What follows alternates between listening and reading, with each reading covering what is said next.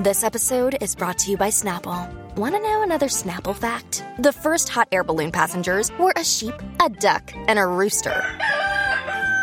Ridiculous. Check out snapple.com to find ridiculously flavored Snapple near you. Look, Bumble knows you're exhausted by dating. All the must not take yourself too seriously and 6 1 since that matters. And what do I even say other than hey? well, that's why they're introducing an all new Bumble with exciting features to make compatibility easier, starting the chat better, and dating safer. They've changed, so you don't have to. Download the new Bumble now. Time to play with pain. Hosted by Emmy winning comedian and writer Jeff Cesario. Interviewing guests from comedy, entertainment, and sports. Plus, legendary sportscaster Chet Waterhouse. Don't worry, this shouldn't take longer than your average trip to Costco. And now, here's your host, Jeff Cesario. Well, look at us. Another episode, Play with Pain. My guest uh, is maybe uh, enjoying uh, the empty nest more than anyone I've ever uh, I've ever encountered. Greg Fitzsimmons is with us today. Hilarious and uh, a, a time fool now. He has time to burn. Is this correct, Greg? It was, and now Uh-oh. summer's here, and both both the little birds have flown back into the nest. and there's no um, there's no sense that they've progressed as independent human beings while they were gone. Like I know when they were living in college, both in apartments, that they were capable of doing a dish or cooking a meal. right. And they come home again and they are little, and then the, the head goes back and the mouth goes open like Yeah. a baby bird waiting to be fed. Wow. Wow. It's uh yeah, there is uh a time loop in um in uh evolution that we're only seeing now and this is it. There's a regression and this is the first sign of it. That that hu- humans can possibly lose their evolutionary gains. Yes. yes. I'm starting to stoop a little bit. I'm wondering, am I losing my uh, erectus status? Uh, no, that's well, yeah, but that's to be expected Yeah. among guys like us. You, Yeah. know, we we can't um, look. We're standing still. Uh, we're we're bipedal. I believe the phrase is. That's a huge advantage still. Oh yeah, Yeah. Um, but if we were de uh, evolving, the hair would be growing and not falling out. Also, Oh, that's true. But listen, it beats getting wheeled around by uh, two nurses who are talking about their fantasy football teams as if you don't even exist. All right, hang on. Chet, do you happen to have an update for us? Does the cartel tunnel have a backup generator? You bet I got an update. Time for the Waterhouse update sponsored by Craprika. If you just want your deviled eggs to look tasty, try Craprika. America's pastime. Nah, not staring at Elon Musk's alabaster chest. Baseball. Washington outfielder Juan Soto trade rumors. Yankees will give him their entire pitching staff plus dear Evan Hansen tickets. Detroit will make him the CEO of Chrysler. The Dodgers will give him a billion dollars and somehow Russell Westbrook. And finally, Cincinnati is so far behind in the standings. George Foster is their home run leader. That wrap up sponsored by Nutsacks, a perfect serving of nuts in a pocket sized sack. That's Nutsacks. NFL! For the first time ever, the Chicago Bears will wear orange helmets, said coach Matt Eberflus. Oh God, am I really the coach of the Chicago Bears? Packers Aaron Rodgers said he would attend voluntary workouts this season, except when it conflicts with his Gregorian chanting class. That item sponsored by Lotions 11, the smoothest, most radiant heist gang ever. NASCAR, M&M's 400. Chase Elliott wins after Denny Hamlin. Uh, his car uh, fails a post-race inspection. They found Reese's Pieces in it. Oh, you can't do that at the M&M's store. And finally, this week in sports history, the year 1908, the place, London, England, American Johnny Hayes wins the Olympic marathon when Italy's Dorando Pietri is disqualified for getting assistance before the finish line. In Pietri's defense, it was only his footman trying to help him put on a salmon cardigan which everyone felt went better with his skin tone. This Waterhouse Update sponsored by Jehovah's Witness Protection. Disappear into the warm grip of the Lord at Jehovah's Witness Protection. Back to you, Jeff and Greg. Wow, thank you, Chet. That was Jehovah's Witness Protection. I like it. I like it. Yeah, why not? Yeah. It was um, when I was writing. I was I had to put a writing sample together for SNL, didn't get the job, but I did have a good joke on my uh, samples. Uh, there was this was a true story. Uh, a jet, it was a military jet, crashed in Texas and killed uh, a group of Jehovah's Witnesses. And my punchline was, after the accident, there were no witnesses. you got you have to exercise that muscle no matter how tragic. Um but yeah that can you because you, are hitting the road you're working. Do you even bother with topical stuff right now with political stuff or is it just not worth it? Uh, or, or, is there ways to get into it? How do you go in and out of it like i just always feel like if i think of something funny i'm going to do it Right. yeah, you just prove that. right.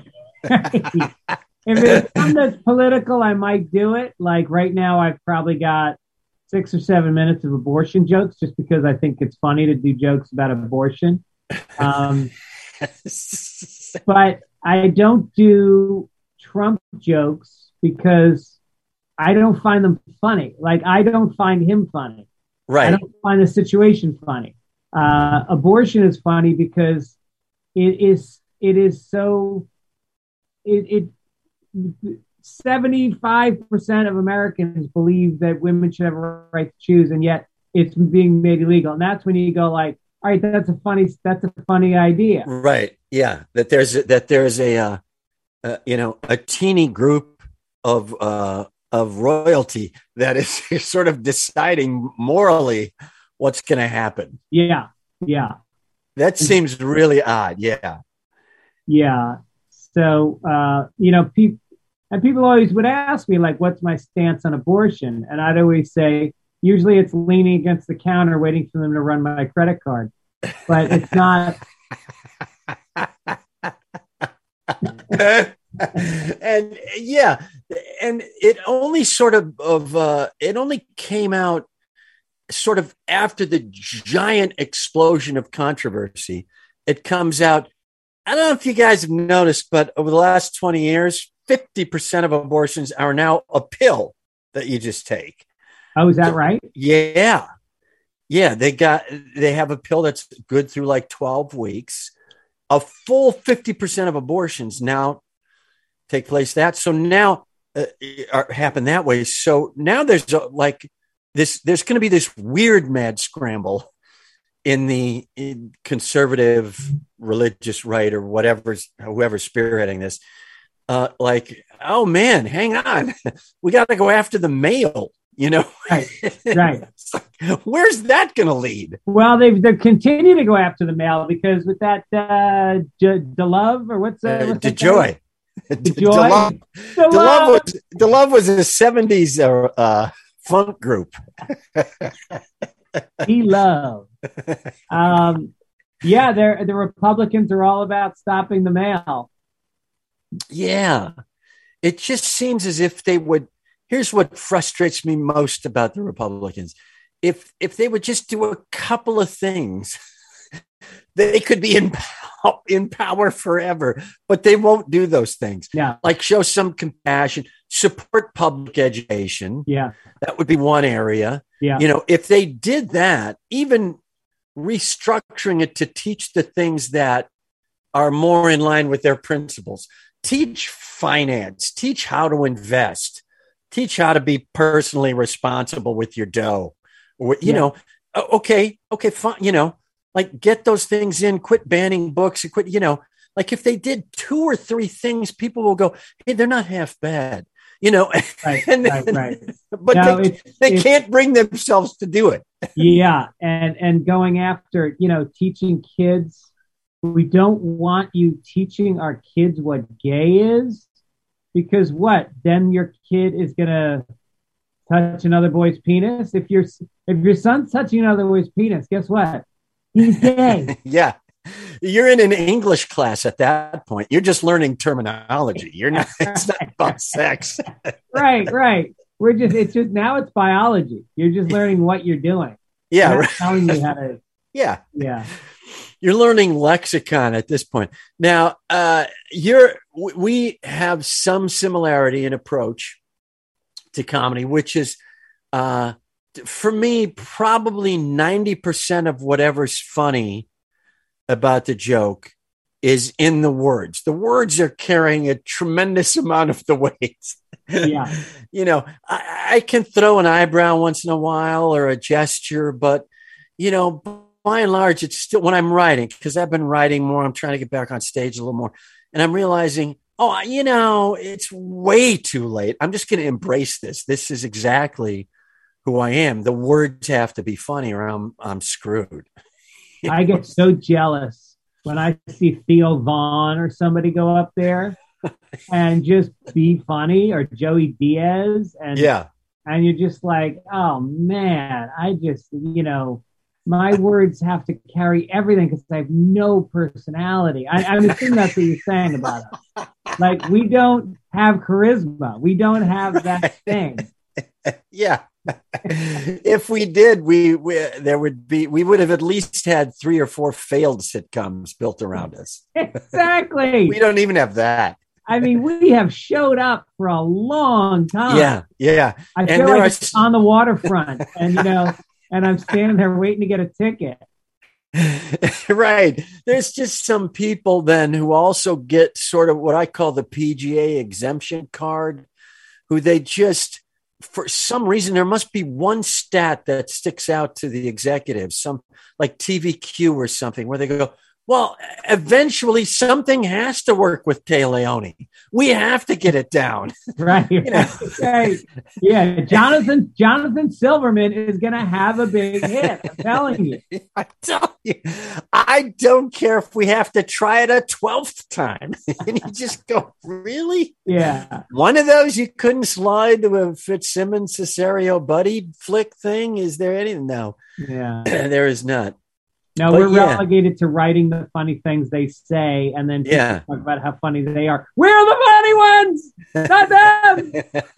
Then now, now, when you're writing, do you get? I've seen myself do this, and I sort of recognized it from a while back as I'm writing newer stuff.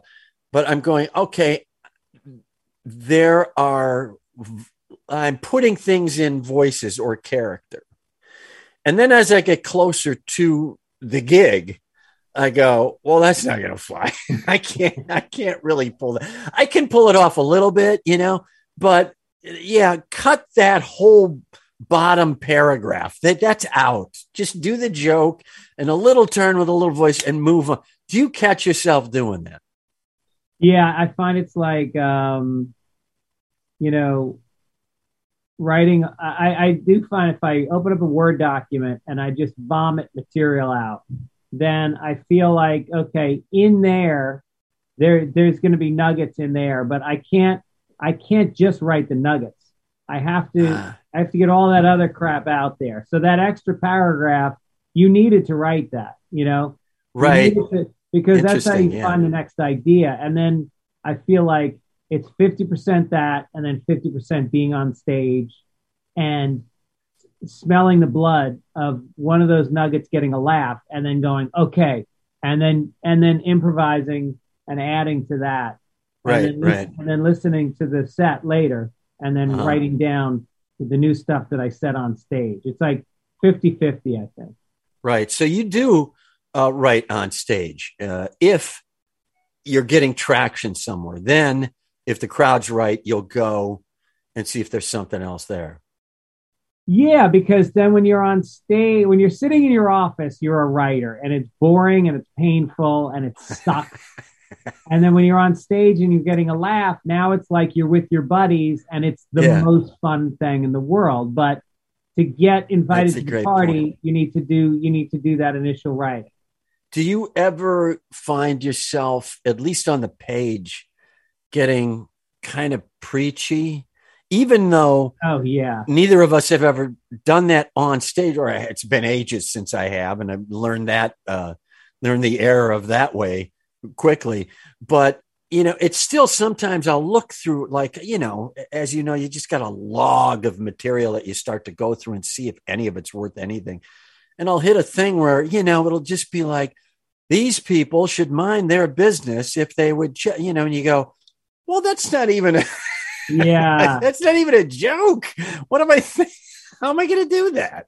There's nothing there. Well, because like you know, all you hear today is how comedy is supposed to be transformative, and you have to say something, and and I've never been a I've never been a believer in that. And like I remember Seinfeld said one time, nobody in the history of comedy has ever changed their mind based on a joke that they heard. Which I don't know. I don't know if I fully agree with that, but Right. it's really not my agenda.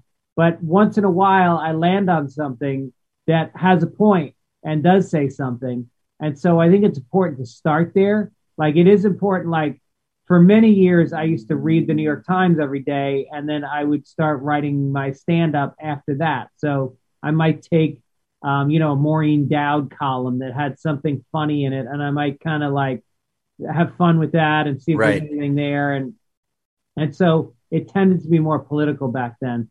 But I do think it's important to start start somewhere that that that you that you want to like the abortion thing.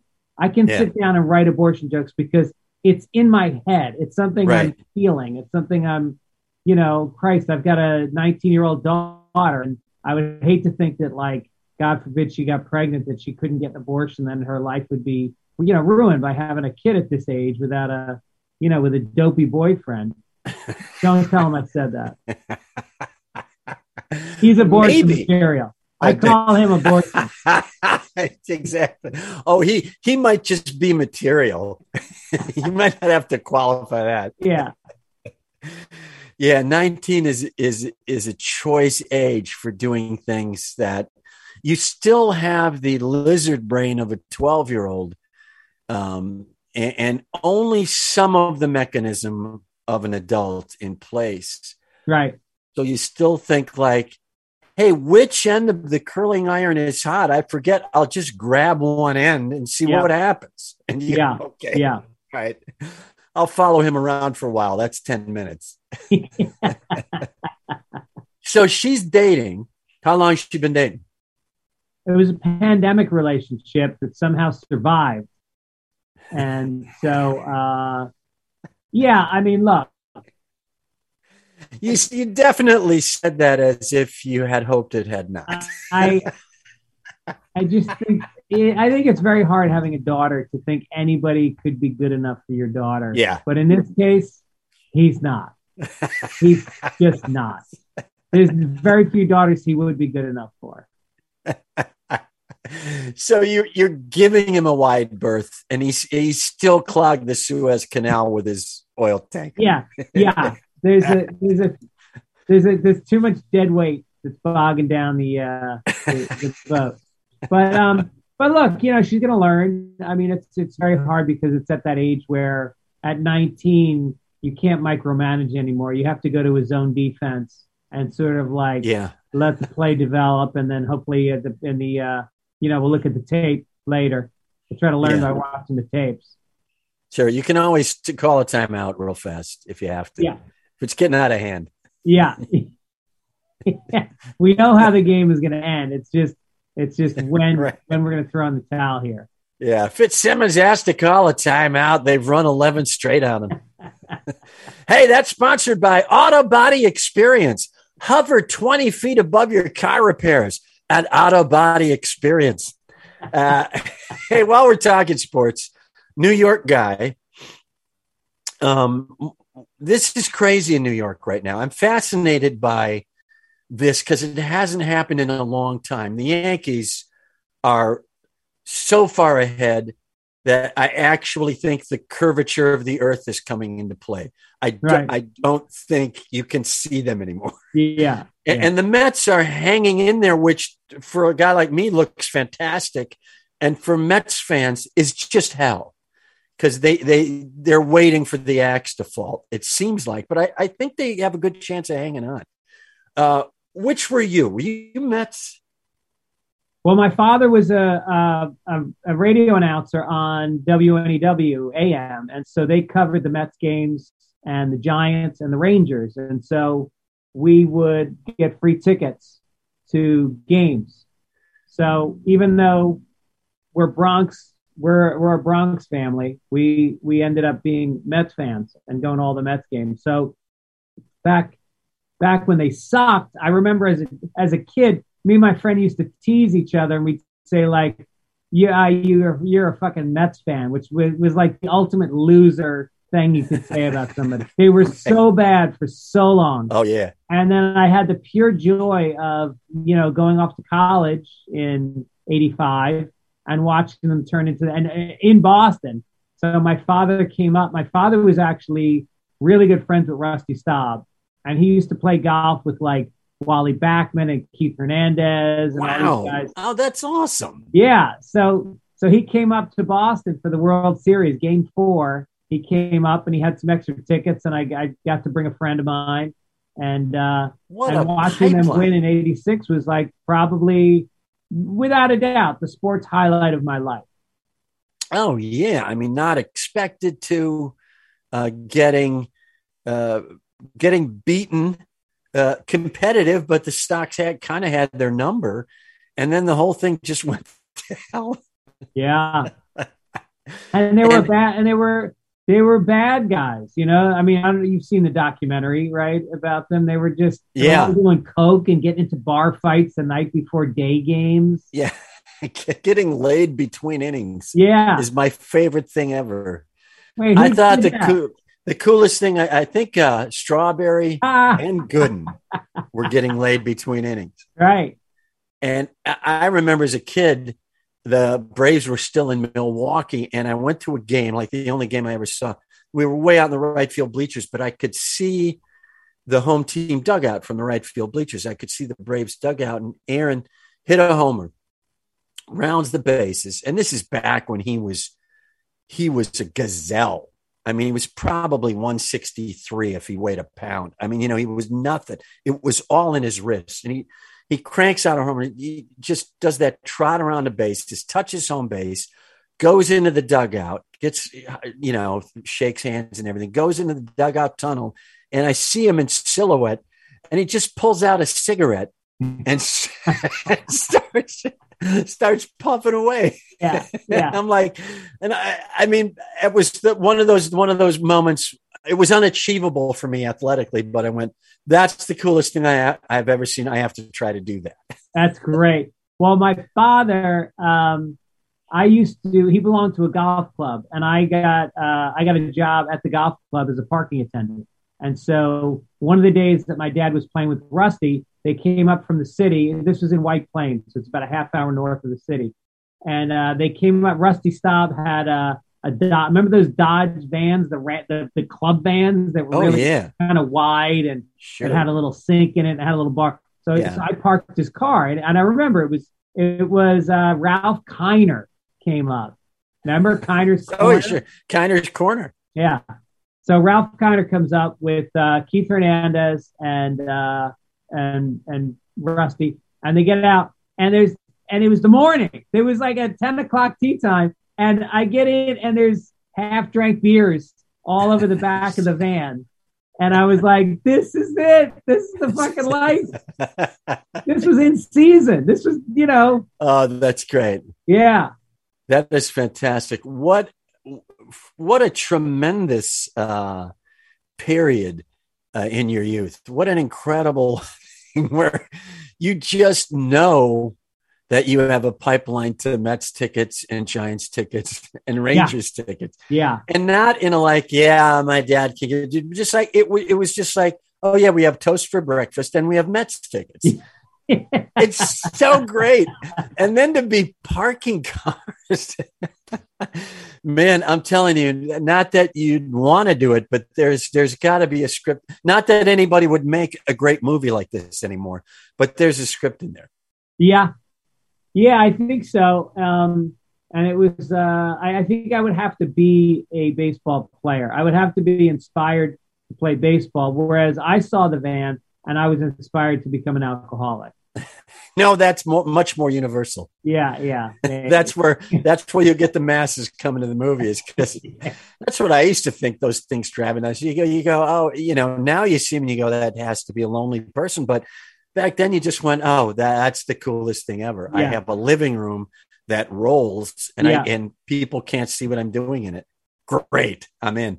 Yeah, and then uh, when I pulled the van out, um, they we parked the cars next to each other, and the van was so big that when I went down to pull it up, I pulled out of the spot, and the back rear bumper hung out, and it grabbed the front bumper of another lady's car, and I pulled off both their bumpers because I was like rushing. I wanted to be a good parking attendant and get there fast, and sure. so it got pulled off, not entirely, but it was kind of hanging. And so, of course, the club said, "We'll go get it fixed and we'll we'll pay for it." And so Rusty gave them the bill, and he, and and it included a uh, it included an oil change. Uh,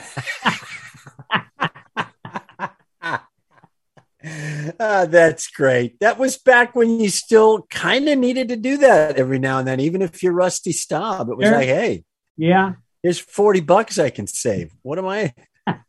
Why am I not doing this? yeah, that's pain. Yeah, that's pain, pain and suffering.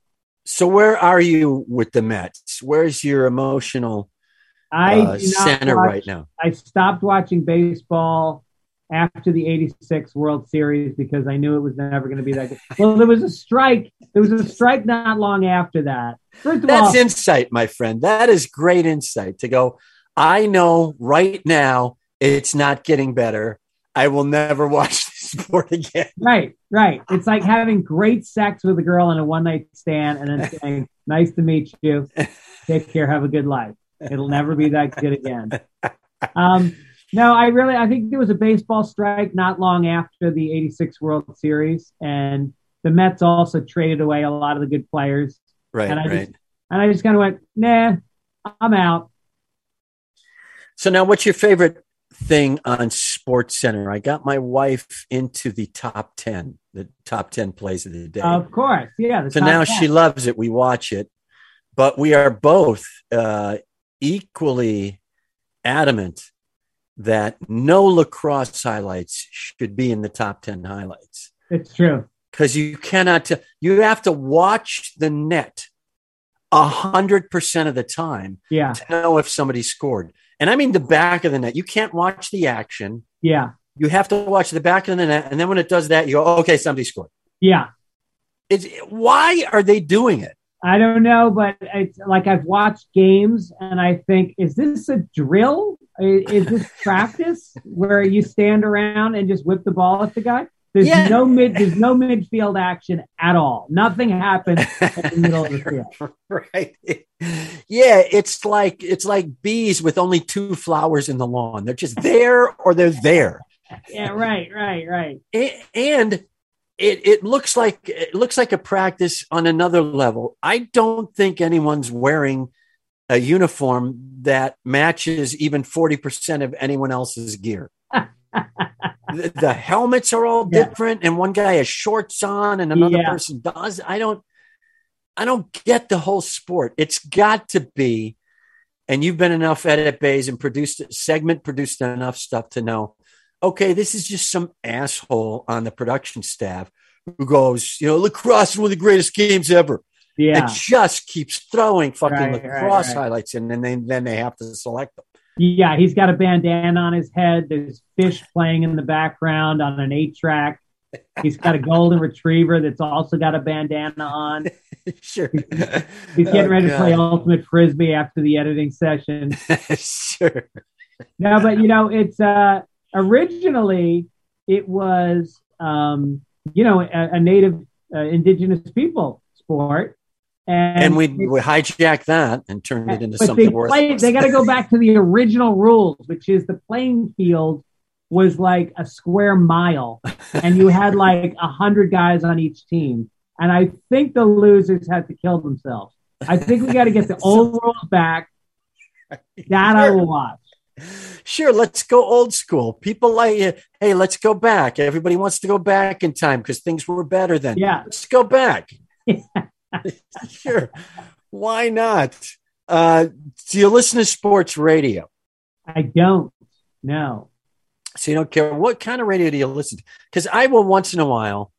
I enjoy Colin Cowherd's show because Yeah. I think he brings it pretty consistently to uh, to an underlying motivation that's more human than sport, Yeah. and that I like, regardless of what he's talking about. He winds up bringing it to something that feels a little more human than than it is about sports. right. Um, but yeah, there's a lot of shouting going on. Yeah. A lot of shouting. That seems to be one of the number one things in sports radio right now is shouting, which I can understand why you wouldn't watch it. Well, what do you listen to? What do you like?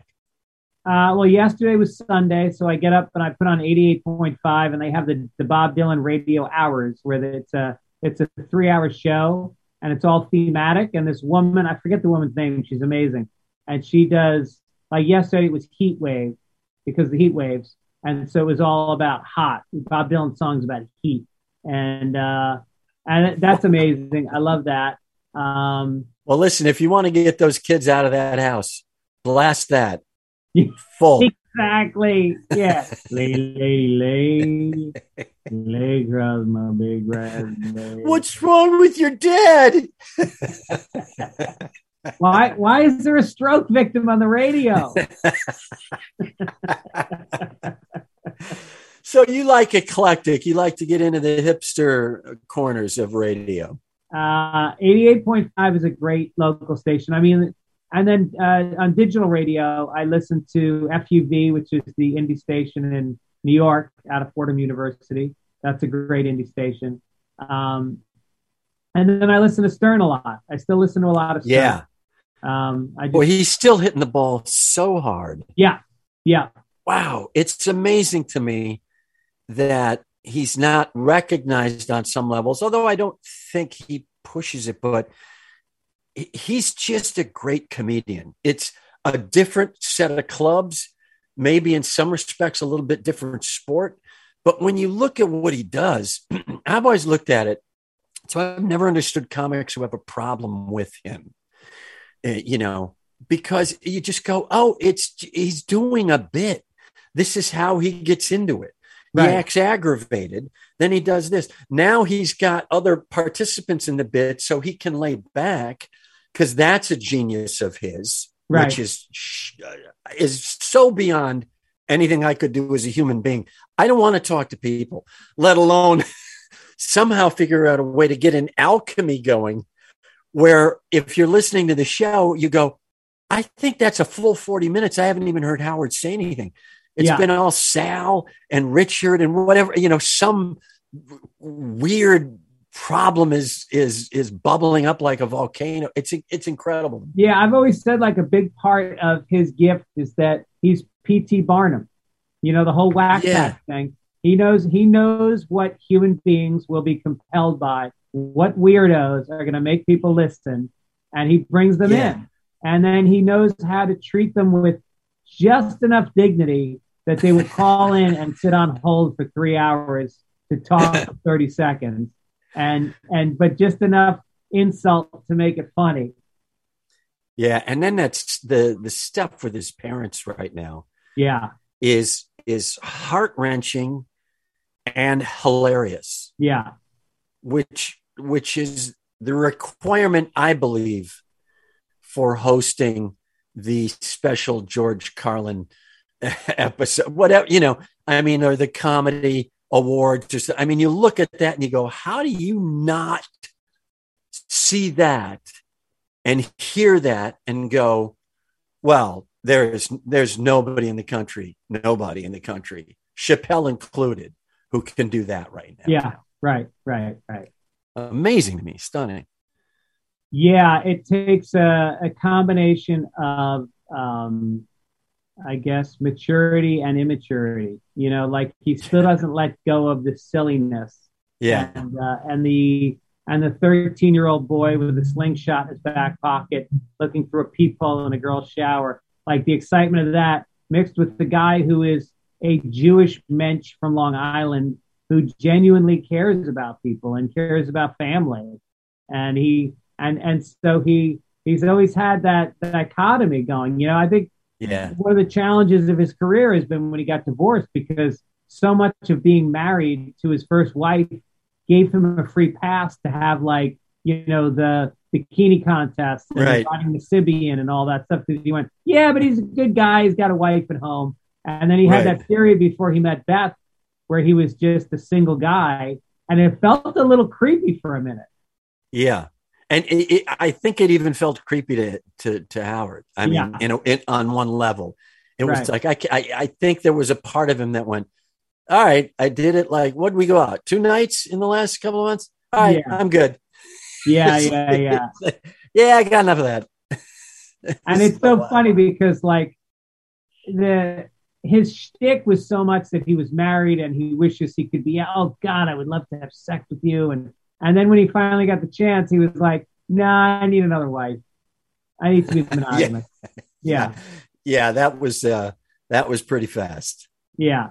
Yeah that turnaround was pretty fast. That was that yeah that was that was one of those where he just the second he got into the gray area it was like "Well, i'm back to black. This Yeah. is this is better. Yeah this is better. yeah, yeah. Right. Which which you got to respect all right my friend uh we're out of time this was incredible we talked one sporting thing that's all I need. Hey guys, uh, that portion of the broadcast sponsored by uh, Cramden Yards, where every home run goes right to the moon, Alice, and Handelabra, the world's fanciest doorknob.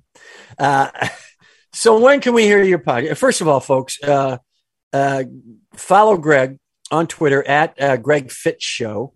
And uh, how do we find the podcast? What's cooking? Because I know you have a Uh, couple. is Fitz Dog Radio comes out on Tuesdays, and uh, and then on Sundays I do a thing called Sunday Papers with Mike Gibbons, who you know, yeah, the great Mike, the mystical Mike Gibbons. and we do uh, stuff from the news. And then on uh, Wednesdays I do Childish with Allison Rosen, where we talk about child stuff. Um, also get some stand-up dates. I'll be in uh, Ogunquit, Maine on August 11th at Jonathan's, and then Manchester, New Hampshire on August 12th and 13th. Go to fitzdog.com for tickets. Fitzdog.com for all your uh, Greg Fitzsimmons needs. Uh, thanks so much for coming on. Now get back and uh, finish making breakfast for those kids because I know they're not doing it for themselves. Oh, they haven't gotten up yet. No, they're not up yet. Yeah. Thanks for coming on, man. All right. Thanks, Jeff. Uh, follow me on Twitter at Real Jeff Cesario. My album, What Was I Thinking? Streaming everywhere. Play with Pain mugs available at jeffcesario.com. That's Chet on one side, Play with Pain on the other side. And uh, check me out. I'll be doing some stand up, Comedy Magic Club, hopefully this Saturday. And go to jeffcesario.com. Knock on wood, I'll have some fall dates soon. Uh, Chet, what do you got cooking this weekend? This weekend, I'll be in Wrong Bay, Saskatchewan for the Water Skiing Speed Championships. Last year's winner, the late Fireball Dwyer, will not defend. Sponsored by, oh, Slacker Barrel. Come on in and eat or not. We don't really care. This is Chet Waterhouse reminding you to play with pain.